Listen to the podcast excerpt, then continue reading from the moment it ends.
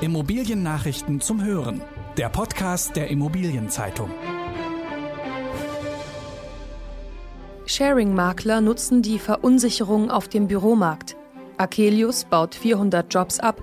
Das Frankfurter Präsidium bekommt einen 175 Meter hohen Turm. Diese Folge wird gesponsert von WealthCap. Regelmäßiges Marktresearch, Trendanalysen und Studien finden Sie auf unserer Webseite expertise.wealthgap.com. Informieren Sie sich über aktuelle Themen und profitieren Sie von 35 Jahren Erfahrung. WealthCap, Ihr Real Asset und Investment Manager. Sharing-Makler nutzen die Verunsicherung auf dem Büromarkt. Mit dem Beginn der Corona-Krise im Frühjahr haben viele Unternehmen ihre Mitarbeiter zum Infektionsschutz ins Homeoffice geschickt. Nun überdenken die Firmen ihre bestehenden Mietverträge und halten sich mit Neuanmietungen zurück. Sie wissen nicht, wie viel Büro sie künftig brauchen werden. Sharing-Makler wie die Online-Plattform Share Your Space wollen diese Unsicherheit nutzen. Sie versprechen Büromietern, Zwischennutzer für ungenutzte Flächen zu finden. Vermietet werden dabei nicht nur komplette Büros oder ganze Stockwerke, sondern auch einzelne Arbeitsplätze oder einfach nur ein Besprechungsraum. Die Untermietverträge haben im Vergleich zu klassischen Büromietverträgen relativ kurze Laufzeiten. Der eigentliche Mieter kann so relativ flexibel wieder auf seine Flächen zugreifen, wenn sich die wirtschaftliche Lage schneller als erwartet verbessert oder doch deutlich weniger Mitarbeiter im Homeoffice bleiben als gedacht. Das Geschäftsmodell erinnert an das der Online-Plattform Airbnb. Dort geht es aber um die zeitweise Vermietung von selbstgenutztem Wohnraum. Mehr zum Thema erfahren Sie in der aktuellen Titelgeschichte der Immobilienzeitung. Eine Airbnb-Welt für Gewerbe entsteht. Akelius baut 400 Jobs ab. Der internationale Wohnungsinvestor Akelius will bis Ende 2022 insgesamt 400 Stellen streichen und die Zahl seiner Beschäftigten so von rund 1500 auf 1100 reduzieren. Der Grund dafür ist, dass das unter anderem in Berlin und Hamburg investierte Unternehmen in Zukunft keine Wohnungen mit Sanierungsbedarf mehr kaufen und aufwerten will. Die guten Zeiten, um mit der Modernisierung von Wohnungen Geld zu verdienen, seien vorbei. Viele Mitarbeiter, die bisher mit Bauthemen beschäftigt waren, werden deshalb von Akelius nicht mehr benötigt. 115 Mitarbeiter sind schon jetzt betroffen.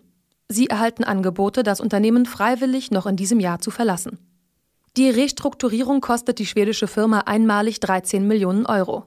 Mit dem Personalabbau sollen aber künftig 42 Millionen Euro pro Jahr gespart werden. Akelius besitzt rund 45.000 Wohnungen in Europa und Nordamerika. Davon befinden sich ca. 14.000 in Berlin und 3.500 in Hamburg. Das Frankfurter Präsidium bekommt einen 175 Meter hohen Turm. Ein Hochhaus soll auf dem Gelände des ehemaligen Frankfurter Polizeipräsidiums entstehen. Das 175 Meter hohe Bauwerk wird Teil der Quartiersentwicklung Das Präsidium. Der Projektentwickler Gerch Group will knapp eine Milliarde Euro in das seit fast 20 Jahren ungenutzte Gelände investieren. Auf dem Filetgrundstück zwischen Hauptbahnhof und Messe sind Büros und Wohnungen vorgesehen, eventuell auch ein Hotel. Die Bauarbeiten werden wohl frühestens im Jahr 2022 anlaufen. Bis dahin soll sich klären, wie der Mix der Wohnformen aussieht und an welchen Punkten das Gelände für die Öffentlichkeit zugänglich wird. Zudem ist noch offen, wie das denkmalgeschützte Polizeigebäude aus dem Jahr 1914 restauriert, modernisiert und künftig genutzt wird. Uwe Reppergater plant ein Hochhaus in Düsseldorf. Der Immobilienunternehmer Uwe Reppegater will mit seiner Gesellschaft Zentrum ein rund 40.000 Quadratmeter messendes Bürohochhaus auf der Düsseldorfer Tuchtinsel errichten. Die Tuchtinsel ist ein Areal, das unmittelbar an die Handelslage Schadowstraße anschließt. Im direkten Umfeld befindet sich auch der Köbogen 2, den ebenfalls Zentrum errichtet hat. Das nun von Reppegata geplante Hochhaus soll rund 100 Meter aufragen. Der Entwurf stammt vom spanisch-schweizerischen Architekten Santiago Calatrava. Im Erdgeschoss und im ersten Obergeschoss werden Handelsflächen entstehen. Die Bauarbeiten für den Turm sollen 2024 beginnen und drei Jahre später abgeschlossen sein. ABG und Hanse Merkur kaufen Bankenturm in Frankfurt. Ein Joint Venture aus ABG Real Estate Group und Hanse Merkur Grundvermögen hat den Oddo BHF Tower im Frankfurter Westend gekauft. Verkäufer ist ein Privatinvestor. Der alleinige Mieter, die Privatbank Oddo BHF, will das Gebäude im Jahr 2024 verlassen. Dann wollen die neuen Eigentümer das Gebäude revitalisieren. Sie rechnen mit gut 300 Millionen Euro Gesamtinvestition und einer Bauphase bis zum Jahr 2027. Das 23-geschossige Hochhaus und seine Anbauten stehen unter Denkmalschutz. Das Gebäude war bei seiner Fertigstellung im Jahr 1965 das höchste in Frankfurt. Es entstand nach Plänen von Sepp Ruf, einem der prägenden Architekten der frühen Bundesrepublik. Das Haus soll in Zukunft wieder eine herausragende Rolle in der Frankfurter Architekturlandschaft spielen, verspricht ABG. Die Transaktion des Monats August. Ganze 150 Hektar Grundstücksfläche im mittelfränkischen Pfohfeld wurden im August an die französische Groupe Pierre et Vacances verkauft. Damit sticht der Deal aus dem Datensatz der IZ Research Transaktionsdatenbank heraus. Pierre Evacons plant auf dem Gelände einer ehemaligen Munitionsfabrik ein Urlaubsressort der Marke Center Parks. Verkäuferin des Grundstücks ist die Bundesanstalt für Immobilienaufgaben. Die 1500 Einwohner große Gemeinde Pfohfeld hat in den vergangenen Jahren weitgehend stabile Übernachtungszahlen vermeldet.